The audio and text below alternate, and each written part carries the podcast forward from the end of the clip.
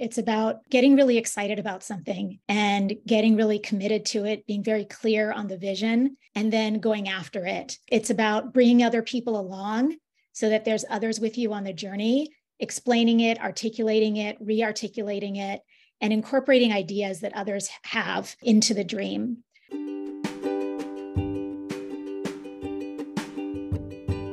Hi, everyone. Welcome back to the Warner Brothers Discovery Empowered Women's podcast. I'm Jhneall Gardner, VP of Talent here at WBD, and I'm so excited to bring you today's episode. It marks the one-year anniversary of the launch of this series, and what a year it's been. We think today's topic is incredibly fitting: dream it and own it. How do you bring your vision to life, bringing it from a concept into reality? We have a remarkable group of guests here for you today, including my partner in crime, Sowmya Subramanian, who helped to co-found the podcast. So really looking forward to diving into it. All right, let's get into it. Anjum, let's start with you. Thank you, Jhneall. Hey, everyone. I'm Anjum Afshan, coming to you live from Atlanta, Georgia. I have the pleasure of working at Warner Brothers Discovery, one of the largest organizations in the media streaming industry, along with these lovely ladies.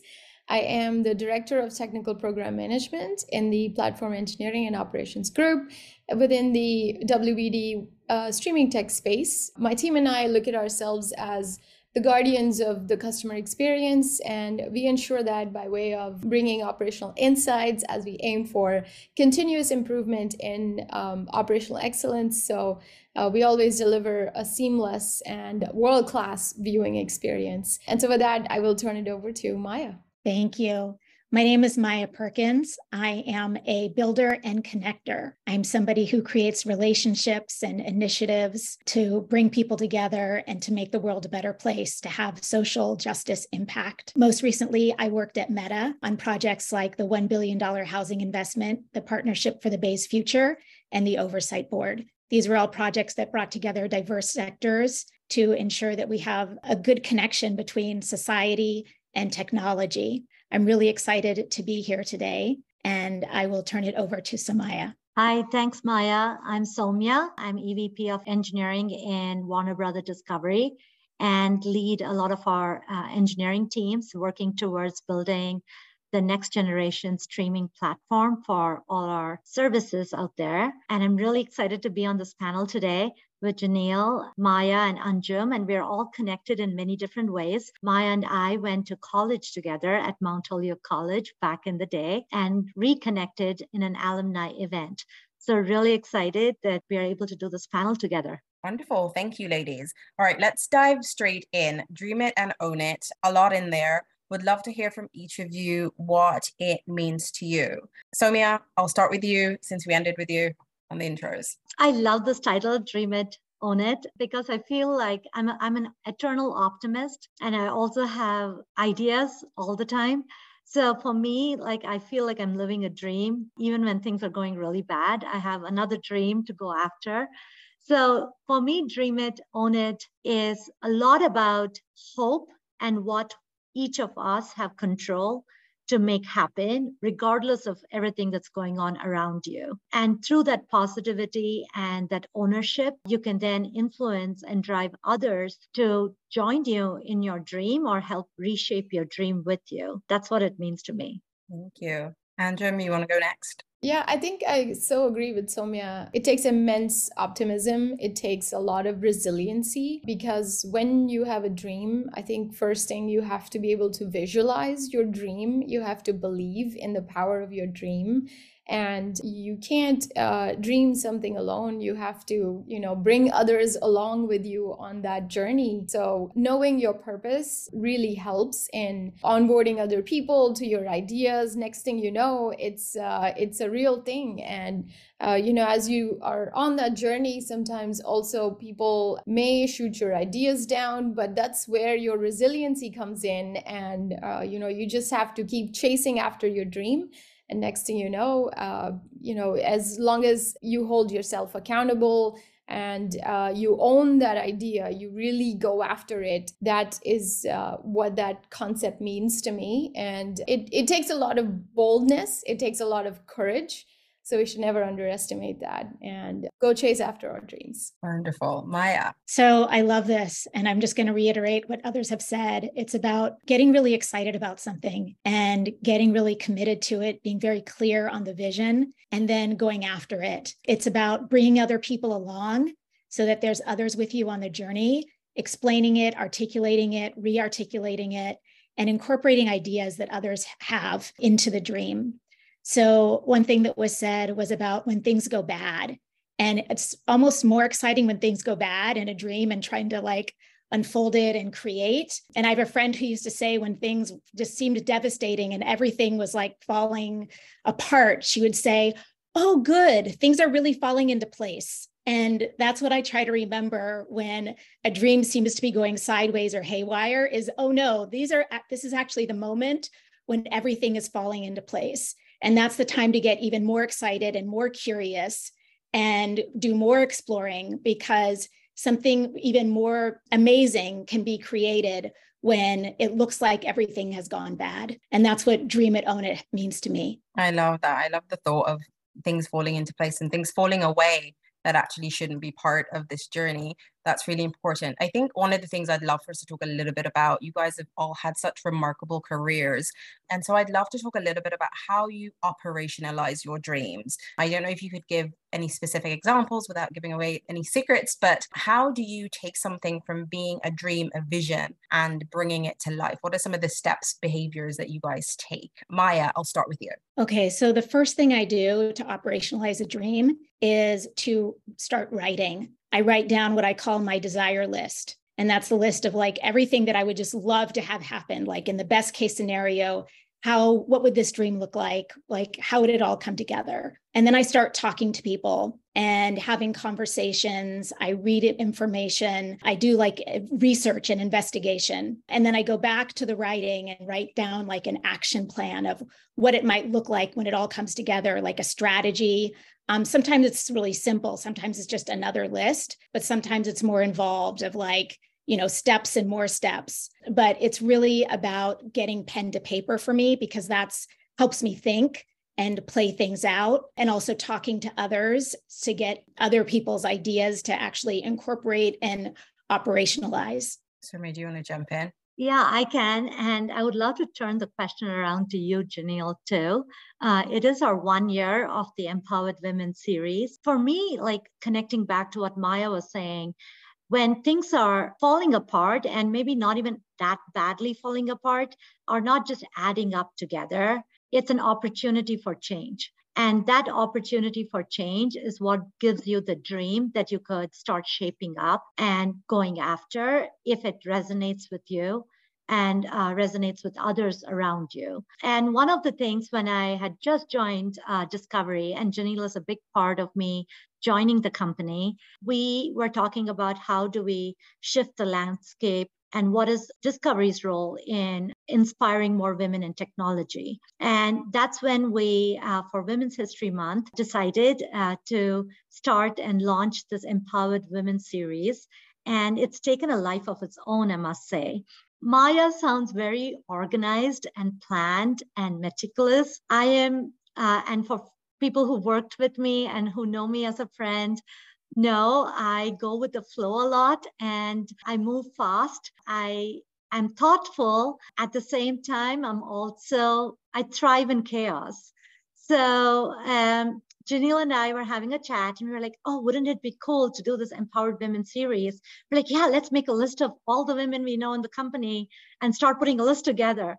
And before we knew it, it had started. So with that, I want to hand it over to Jhneall too on your dream and what this means to you. So when I think about dreaming it and owning it, I think the word that comes to mind is action and how can you make things happen. I think sometimes it's paralyzing when you think about all the things that might not go wrong or all the obstacles. And for me, it's always, what's the first step that I can take? How can I make this a reality? Who can I bring into the conversation, bring into the vision? What kind of feedback can I get? And often that unlocks a lot of potential. And so I think relationships are always key for me. So I think taking that first step, thinking about how you unblock some of the roadblocks and then not being paralyzed by the first no's you get, because inevitably you will always have some no's. So that's kind of how I think about dreaming it and owning it. Yeah, and I think, Jhneall, you make such a good point. You know, a lot of the times you don't see the trial and fail in the middle that people go through. Most people only remember the success stories. And so picking yourself up from those fails and keep on going, like that is so essential to being able to achieve those dreams in the end. I 100% agree. And I think you won't always own or have the authority to move all elements forward. And I think that can sometimes stop people. And so I think just thinking about how you get beyond that and how you influence without necessarily owning a specific thing, I think that's also quite a critical part of bringing things to life. I'd love to know, as you all think about specific points in your career or specific dreams that you have achieved, can you maybe talk us through some of those potential situations where you might have had to iterate on a dream? You had an initial dream, you had some roadblocks. How did you go through the process of iterating on that? What did you learn and apply in the next iteration of the dream? For me, I think one of the things I do at Warner Brothers Discovery is I am responsible for content launches. So what that means is we have these tentpole events. So we have shows like Euphoria, House of Dragon, Succession that's going on right now, The Last of Us, and major movies like Wonder Woman, Godzilla vs. Kong, etc. So when we started this during the pandemic, we decided to roll it out on HBO Max. We saw like a lot of people, there's millions of people that literally tune into our platform, and it happens all at once, at the same night, everywhere, globally. And so how do we make that experience a seamless experience for our viewers? So I would look at what's going on in our world, in the tech side of the house. And I noticed that there was, not proper coordination. So we started bringing in, we were still working through things. And so we started bringing in, other partners across the org. One of the things with a large company is you have a lot of areas, and so there needs to be a lot of coordination to make sure that the end goal is going to be achieved. And so having that purpose very clear in my mind, visualizing what that means. And for me, I'm a Miro girl. So like Sowmya, I kind of go with the flow sometimes. But I started sketching things out and what this means, what sort of partners do we need, our content producers, to our schedulers, publishers, and on the tech side of the house, our SRE teams and various teams, content ingestion teams that were part of this dream, and they were all part of delivering our content curators, our content producers, creativity on our platform, making sure that that content shines just as the way that content creator dreamed of. So bringing that experience to our customers in a way that we are all coordinated, everyone knows their dance steps. And so I think getting people to believe in that helped me get people rally around me, and we all started getting together on these Sunday night launches, and we saw a big difference in our customer feedback. And so that to me was a life-changing experience I will never forget. That's so exciting. You talk, and all of you have talked a little bit about bringing people on the journey. Can you talk a little bit about the storytelling that's involved in that and how you actually bring people on your journey and how you position with different audiences? I can go and I can weave in one of the questions in the Q&A about how have we used our personal guiding values to shape and reinforce WBD's guiding values and principles. So just to recap for those who are not part of WBD, our guiding values and principles as a company, there are 5 main ones: acting as one team, create what's next, empower storytelling, champion inclusion, and dream it and own it, which is the topic of this panel too. So for me, underlying all of this and including, it all starts from like empowering storytelling. And I think that's what Maya was talking about initially, which is when you have a dream, how do you articulate and put a story around it that then others can understand and give you input to shape it further. So I do think for me personally, the art of storytelling is such a critical piece of how I think and how I operate on a daily basis. Acting as one team is another core part of it. I think I was just counting the number of times each of us have used the word bring others along. So Maya is not even part of the company, right? And we are bringing all of us along in this panel. And I think that acting as one team is a very, very core value for me personally, and also for the company as a whole, which I'm so grateful for. And Anjum briefly touched on this. She and I have had, and many of us on the tech side have had, our moments of stress and bonding as these big tentpole content launches happen on our platform. I don't know in the audience how many are Last of Us fans. I'm sure there are quite a few. And Succession just started on Sunday. And whether these big events and House of the Dragon and things happen, or it's smaller, you know, content out there, regardless of what it is, we need to make our product shine and work for our users. At the end of the day, it's really about the user and how do we do our part in making sure our end users are happy, our content creators, we're doing justice to the amazing content they're producing.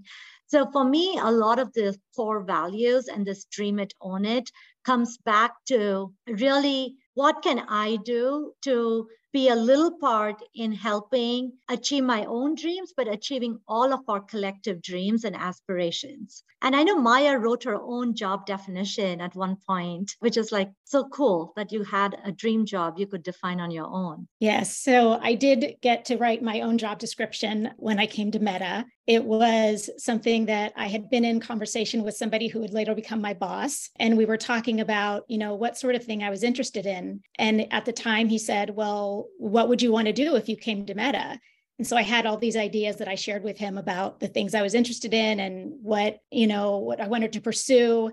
But I thought, well, but I can't do that at Meta. And he's like, well, what if you could? And I was like, well, then I would want to. So he said, well, go back and write down your dream job, write your job description. And nobody had ever asked me to do that before. So I was a little bit taken aback, but I did. I went down and I wrote my dream job and I brought it back to him. And, you know, sometime later, my dream job was then posted on the Meta website and anybody could apply to it.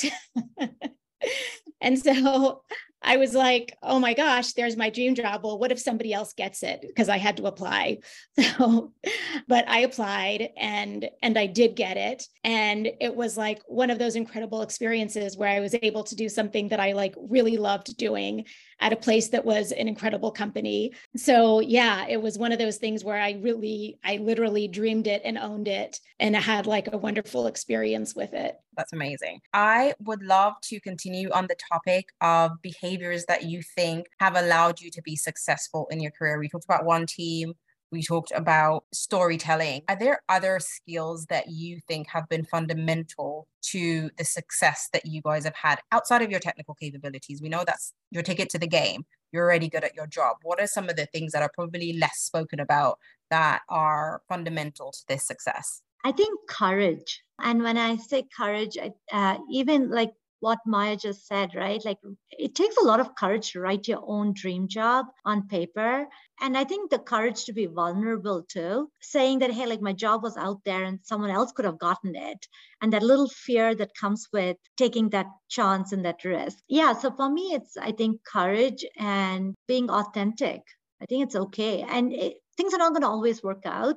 I think it's fine. Like you learn so much more from your failures than your success. And I'm not saying I keep seeking out failure projects for myself, but I think when things don't go the right way, you learn. Yeah, I feel like, Sowmya, I gravitate towards the failure projects because I don't know, it just brings more opportunity. In that chaos, there is so much deep understanding, learning that is to be had. I feel like that is all missed opportunity if you don't keep your mind open and be, you know, receptive to that feedback, because a lot of times the even the negative feedback is like, you know, free marketing. It's market research, I mean. So to me, that is all failing fast and, you know, moving on towards your goal is how you get to the next chapter. And then, you know, from one dream to another, it's never about just one. I would say commitment.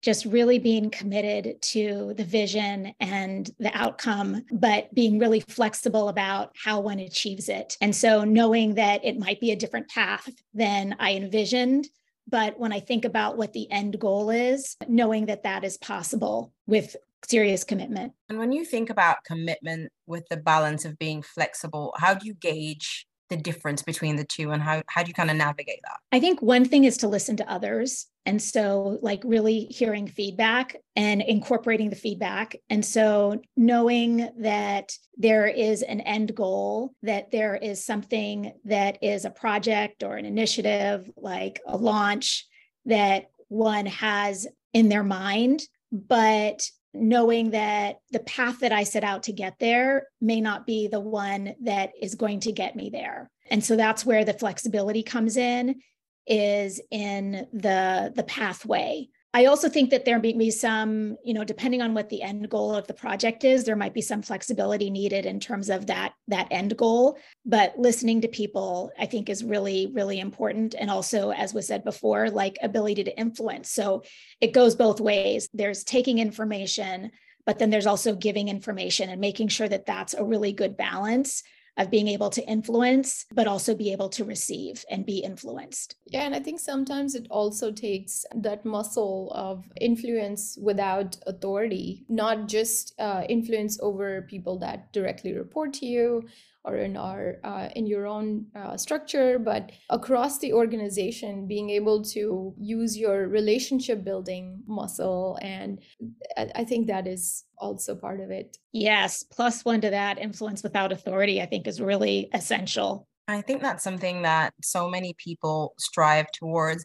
I would love to know, as you think about the relationships you build and how you go about relationship building, for those in the audience who might be a little bit more introverted, but are still keen to drive things forward, what are some of the tips you would give them in terms of taking that next step if they're not necessarily more extroverted?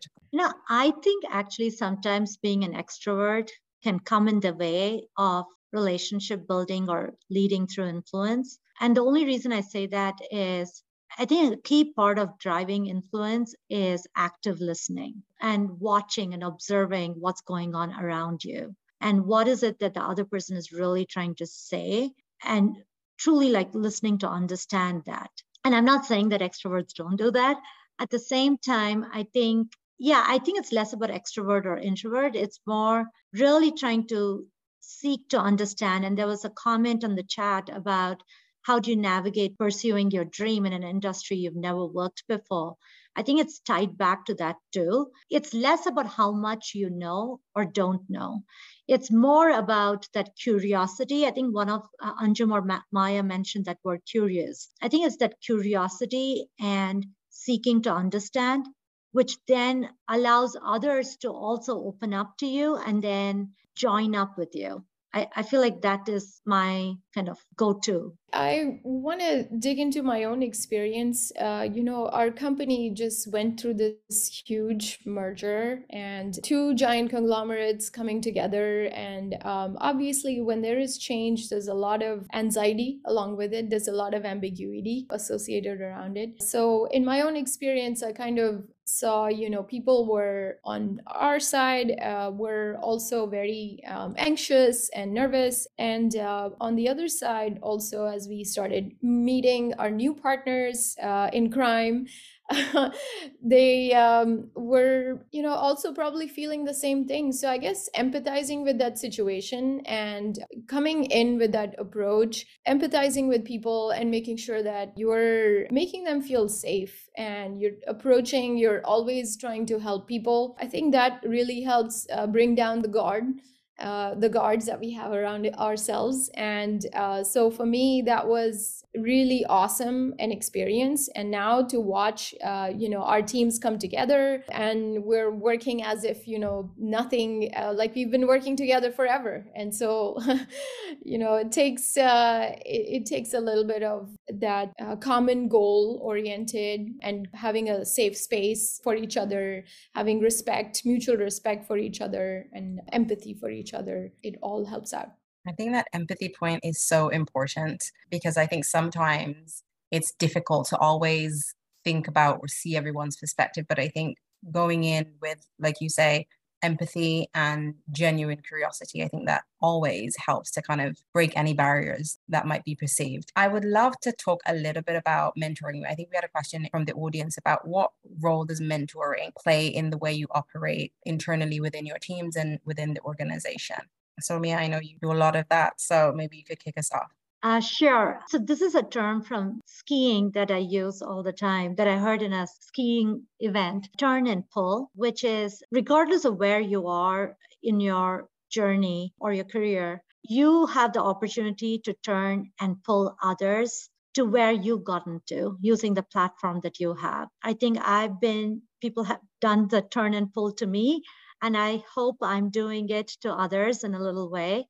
And it's really that keeps mentoring and sponsorship going. It happens sometimes organically, but many times it happens very intentionally. You do have to have the intention to say, how am I going to use the platform that I have or the expertise that I have to open up and create the space for someone else who might be trying to figure out how to get there or needs an amplification. And there are times where you need to be aware that you need that amplification yourself and look around and see, is there somewhere that you can seek it out, right? And again, I think you're going to get no's too. Like you might kind of raise your hand and say, hey, I could do this, or maybe I would love to help here.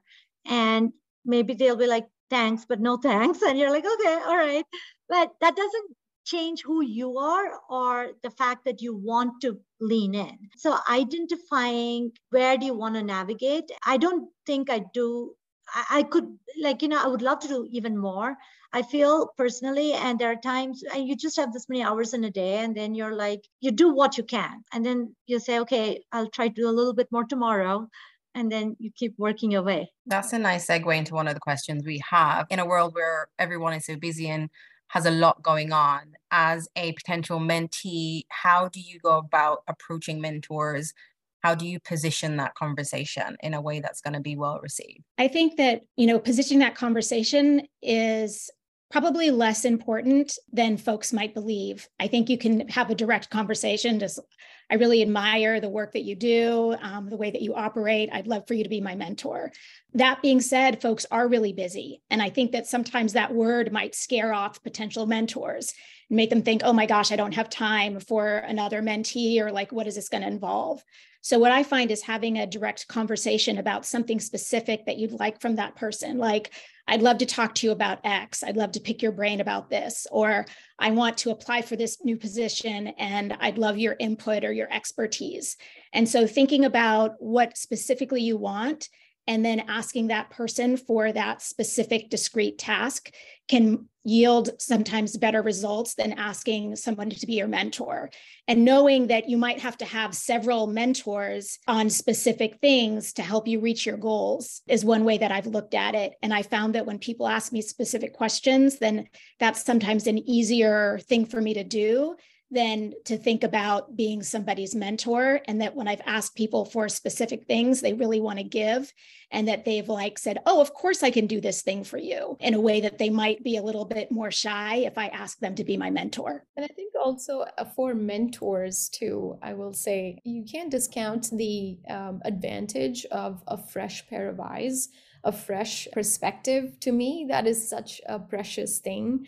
When someone new joins my team or I take on a new intern, it's always so beautiful. I think people should encourage the whys more than anything. Why do we do it this way? And from that comes, so many different aspects of how you could look at a problem.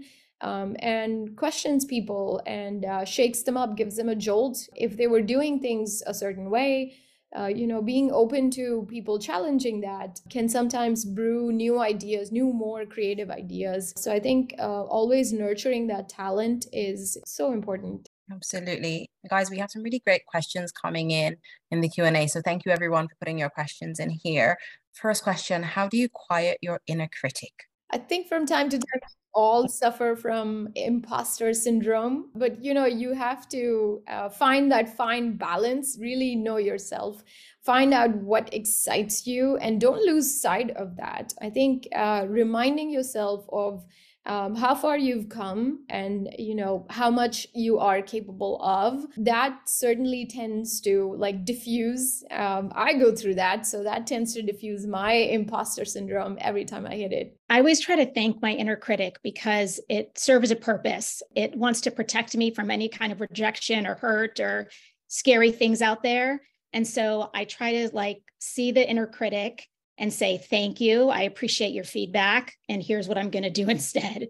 And so I recognize that it's not trying to mess me up, it's trying to protect me in some way. And so I recognize that, but then I move forward anyway, and it can be hard to do, but I think moving forward and ignoring it is a key piece. I also use meditation, which can help me. So I have little calming exercises that I do that help me quiet the inner critic. I'll just add, I always remember even during my marathon journey, I went from couch to marathon within a few months.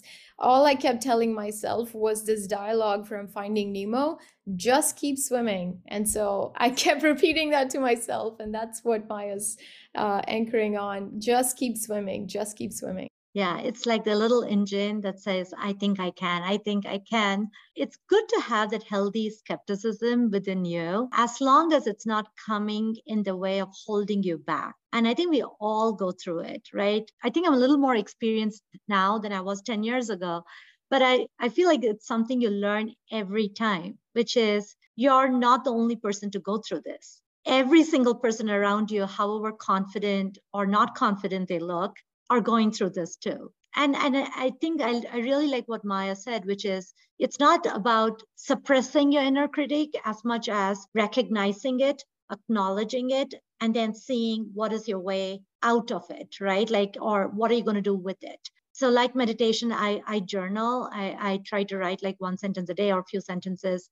I do reflect a lot personally. And I think there was one other question about you all thrive in chaos, but when there isn't chaos, what do you do? And I think actually the moments of quiet are really, really important to process everything around you, to really make sense of things and get more intentional in what is it that you want to do next, or where is it that you want to steer towards. Yeah, I think I definitely feel discomfort when there is that silence, that moment of silence. But I use that discomfort to power me and do those retrospectives. I think retrospectives are so powerful because your brain slows down, and so you finally have time to catch up and find some key learnings from that. And so I tend to always do retrospectives a couple times a year. Can you expand on what retrospective is? Yeah, retrospective is more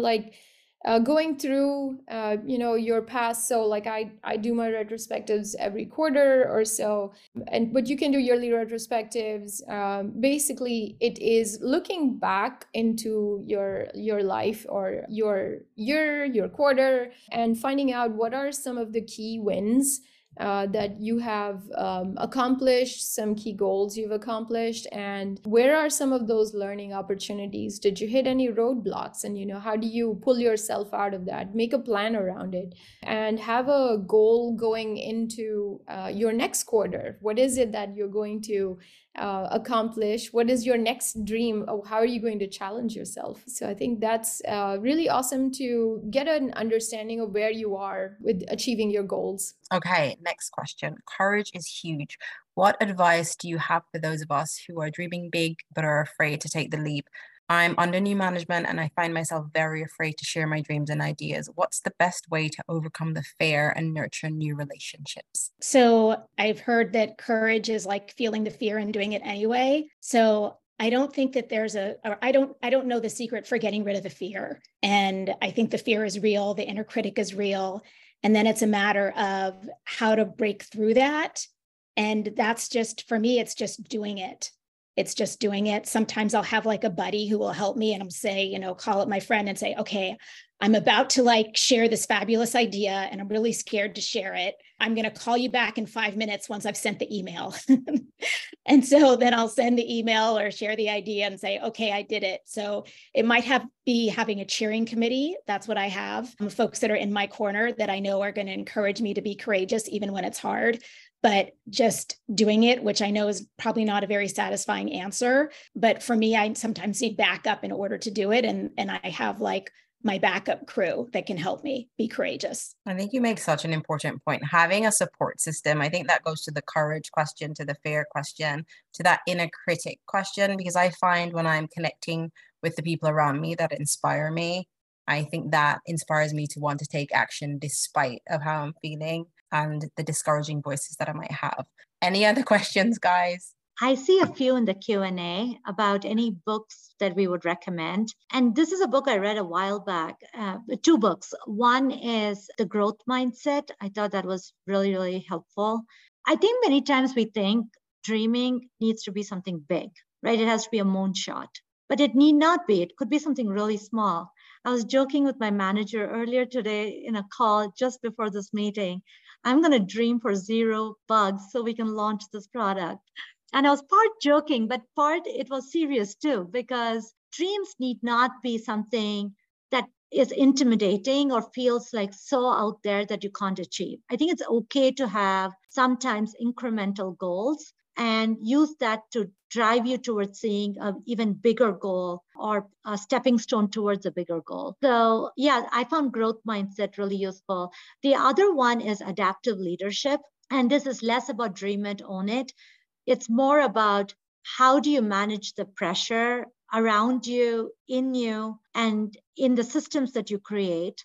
I think pressure can be really productive. It can also be very detrimental if you don't manage it. It's like a pressure cooker, right? You need to let off steam at times, and you need to build up that pressure correctly at times. And I think adaptive leadership as a framework, and this book is really, I find it really helpful. I go back to it. I've used it for many, many years. It really helps you kind of get the tools and the frameworks on how to navigate things. I will say for those of us who thrive off of chaos, to diffuse that pressure cooker, I think adding some level of physical exercise into your daily life so you can balance it out is also awesome to channel that energy, and you come out stronger out of that. One really awesome book that I've been reading has been The Compounding Effect. And it talks about these little steps that you take and, you know, how they end up becoming this amazing effect in your life. And your life, just gets transformed as a result of those little steps you've been taking along the line. So I highly recommend that. This is a really fantastic question. How do those of you who thrive in chaos work with others who prefer a bit more structure? I think we complement each other is how I see it, because some of us are all about doing things on the fly. So while others are more about structure, in my opinion, it's good to have that contrast, and that helps you learn from each other. And so when the person trying to bring structure is not able to do so, or they're struggling, then, you know, you use your on the fly methods to get it going. And then you can together bring structure to it. And so I think it's actually complementing characteristics that are very helpful in different situations, navigating different situations. Yeah. And I want to add to that and say, you know, I'm going to use like a computer science analogy to this. It's like building a distributed system, and you have multiple nodes, multiple protocols. When you have like a single threaded system or a single node, or you're just building your first prototype, what you optimize for looks very different than when you're scaling things. when you're scaling and, you know, distributing the load, and your protocols, your APIs, your loosely coupled systems need to have a lot more kind of checks and balances in place for you to achieve that massive scale that you're going after. You cannot do that with just a one node system. And I think thriving in chaos is great. At the same time, all of us are also structured in some ways. I think it's just that self-awareness and that intentionality that then gets you towards saying, okay, to achieve this particular dream or to work with this other person or to make something happen, what are the elements that I need around me to make that happen? And then you work through those elements, and it's never going to look the same as the last time you did it, right? So I wouldn't over-index on the chaos. I know we all said it in our answers that we love chaos. At the same time, I think we're structured too in many ways. I just want to use a specific example, right? Like when Anjum is running a lot of the operational readiness for the company, the platform, the services, there is chaos in the moment, but you can't sustain that chaos day in and day out. So she is always kind of, though she is thriving through that chaos, she's also stepping back and pushing all the systems around us to say, hey, how are we going to streamline things? What are the things we are going to automate here? And how are we getting ourselves out of this chaos into a more steady state, quiet mode? Yeah, definitely. Being able to connect those dots, being able to create the plans. I guess in there, the skill that is displayed here is finding those data points and being able to pull it all together and bring structure to the chaos is the fun part of it. Yeah, I would agree. I would say you are not yourself contributing to the chaos. So you're not being chaotic. What you're doing is not being paralyzed by that chaos, and instead pulling out a way forward. And I think that's the skill. And that's where you tap into those folks who are more organized around you or also organized around you. Another question, what advice would you give to your college self? I'm currently a junior in college who applied for internships and would love your guidance. I would tell myself to go to fewer protests. So I did a lot of activism in college, and I would have spent less time doing activism and more time hitting the books. And I would also figure out a way to go abroad.